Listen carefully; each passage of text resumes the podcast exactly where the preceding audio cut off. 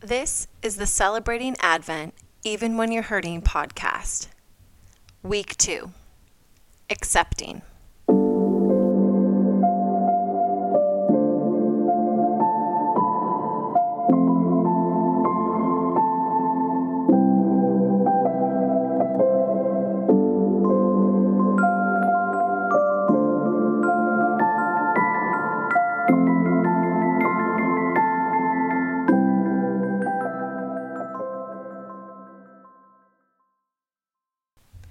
For the second week of Advent, the theme is accepting. Accepting hope while we wait in darkness, while we wait for the birth of Christ. As you listen and meditate this second Advent week, reflect on what accepting means for you at this time, coming just as you are.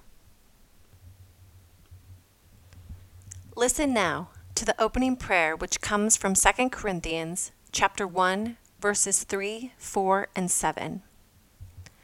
Praise be to the God and Father of our Lord Jesus Christ, the Father of compassion and the God of comfort, who comforts us in all our troubles, so that we can comfort those in any trouble with the comfort we ourselves have received from God.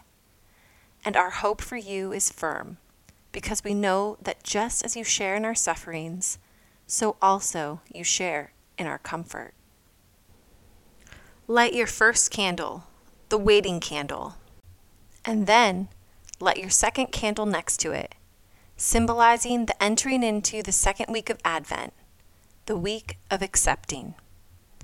Light both of your candles now, either physically or with the spark of your soul, to invite light into this Advent of waiting and accepting.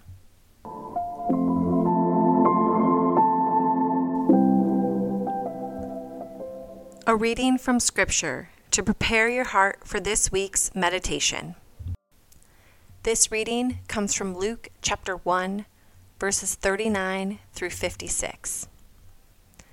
At that time, Mary got ready and hurried to a town in the hill country of Judea, where she entered Zachariah's home and greeted Elizabeth. When Elizabeth heard Mary's greeting, the baby leapt in her womb, and Elizabeth was filled with the Holy Spirit. In a loud voice she exclaimed, Blessed are you among women, and blessed is the child you will bear. But why am I so favored that the mother of my Lord should come to me? As soon as the sound of your greeting reached my ears, the baby in my womb leapt for joy. Blessed is she who has believed that what the Lord has said to her will be accomplished. And Mary said, My soul glorified the Lord and my spirit rejoices in God my Savior, for he has been mindful of the humble state of his servant. From now on, all generations will call me blessed, for the Mighty One has done great things for me. Holy is his name. His mercy extends to those who fear him, from generation to generation. He has performed mighty deeds with his arm. He has scattered those who are proud in their inmost thoughts. He has brought down rulers from their thrones, but has lifted up the humble. He has filled the hungry with good things, but has sent the rich away empty. He has helped his servant Israel, remembering to be merciful to Abraham and his descendants forever, even as he said to our fathers.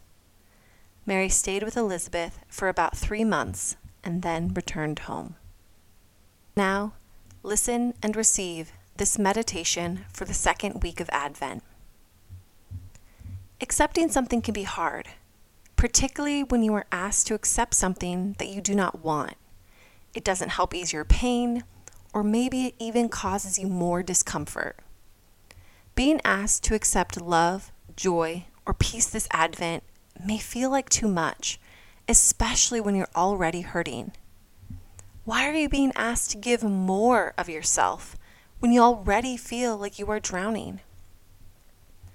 Accepting something, whatever that thing is, in the face of pain or fear takes courage. And Mary, Mother of God, was asked to have courage, as the angel of God told her while she looked on with fear and trembling, to not fear.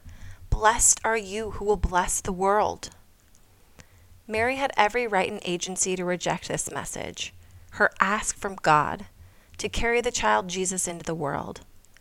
Mary's fear, trembling, and potential isolation was really real, perhaps just like yours. Mary was alone when she was asked to accept. She knew the deep and great risk that could come from accepting the angel's message. She knew that she could be killed. She could lose her fiance. She could be rejected from society, be beaten, mistrusted, scorned, rejected. Mary had every right to stay in the comfort of her familiar situation and reject this request to bear the Christ. But she didn't. She chose to accept, and not only accept, but embrace her call. Mary chose to accept her message with hope instead of fear, and joy instead of despair. Fear and despair would only have been equally valid responses. They would have been valid, but her choice to make room for hope and joy makes her an even greater example of faith. She risked her life in order to birth the Son of God, and she did so by responding with her beautiful Magnificat, which was a song all about making room for hope. Mary chose to accept her calling, and she chose to accept it with hope.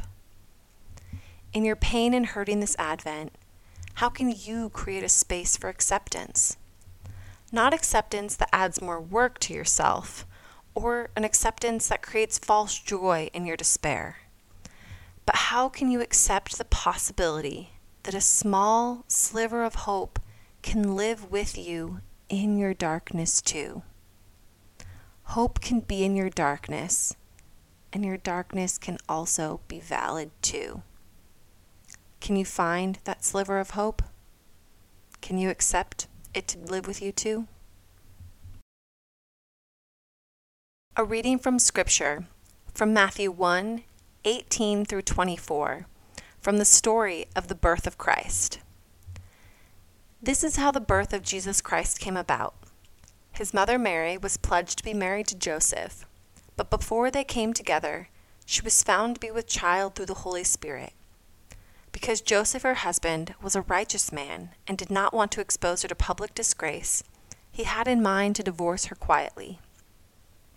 But after he had considered this, an angel of the Lord appeared to him in a dream and said, Joseph, son of David, do not be afraid to take Mary home as your wife, because what is conceived in her is from the Holy Spirit. She will give birth to a son, and you are to give him the name Jesus, because he will save his people from their sins. All this took place to fulfill what the Lord had said through the prophet The virgin will be with child and will give birth to a son, and they will call him Emmanuel, which means God with us. When Joseph woke up, he did what the angel of the Lord had commanded him, and took Mary home as his wife. But he had no union with her until she gave birth to a son, and he gave him the name Jesus. We will move into a time of reflection and take this time to breathe deeply, close your eyes if you are able, and let these questions live inside of your soul today and this week. How can you accept the spaces you are in currently? Acknowledging the darkness of your Advent season, but also accepting and holding on to the hope that Christ is coming. Christ came for you, that you are not alone. How can you accept light this Advent season, even when it may only be seen through a small crack or when it feels like it isn't there at all? What does your acceptance song look like? What is your Magnificat as you wait this Advent? How can you accept hope into your life, into your darkness or hurt this week? Where does your light get in? Just as Mary accepted hope in what could have been her dark spaces, so you can too. Accept a space for hope. What does that look like for you? A prayer to close this time together. A reading from 1 Peter chapter 2 verses 9 and 10. But you are a chosen people, a royal priesthood, a holy nation, a people belonging to God, that you may declare the praises of God who called you out of darkness and into her wonderful light. Once you were not a people, but now you are the people of God. Once you had not received mercy, but now you have received mercy.